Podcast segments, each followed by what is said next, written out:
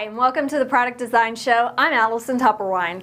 And I'm Vince Penman. Today we're taking a look at how designers put the super in a supercar.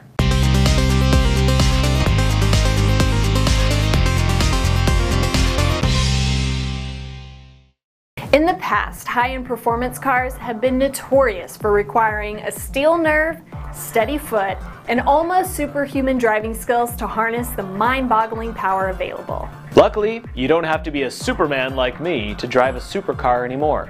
That's because the Danish car maker Zenvo hit upon the unique design goal of producing a supercar that would be as at home driving on the city streets as it was tearing it up on the racetrack. All right, simmer down, Astro Boy. The founders of Zenvo took their design requirements one step further by stating that the car would have to be so easy to drive that one of their mothers would feel comfortable getting behind the wheel. I know that fast cars are chick magnets, but I never knew they were little old lady magnets. Oh.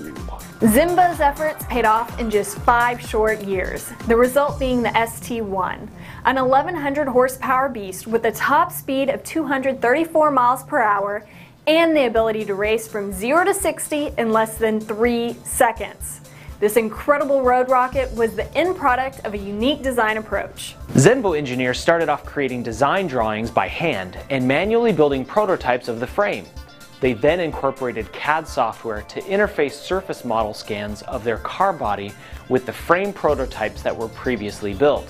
This allowed seamless integration to provide better form and fit for the different subassemblies of the car whereas past hand-built supercars suffered from leaky joints, allowing water inside the cabin, in addition to other problems unbefitting cars carrying hefty price tags, the Zenvo ST1 maintains a high standard of quality, earning it the badge of luxury supercar. This is all fine and good, but if you're someone like me who craves speed and lives life on the edge, you may be asking, how is this car so fast? Well, horsepower definitely helps, but weight reduction is also key.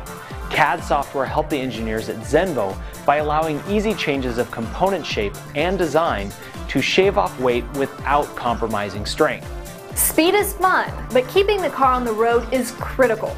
For most vehicles, Bernoulli's principle comes into effect.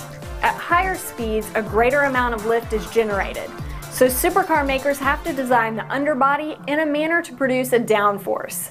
They do this by creating pathways that make the air flowing under the car travel farther than they would around, say, your mom's car. Zenvo used Creo Parametric for the design of the ST1. You can see Creo Parametric in action by going to ptc.com slash go slash Creo Parametric. If you like the show, please give it a like on Facebook, subscribe on YouTube, or give us a rating on iTunes.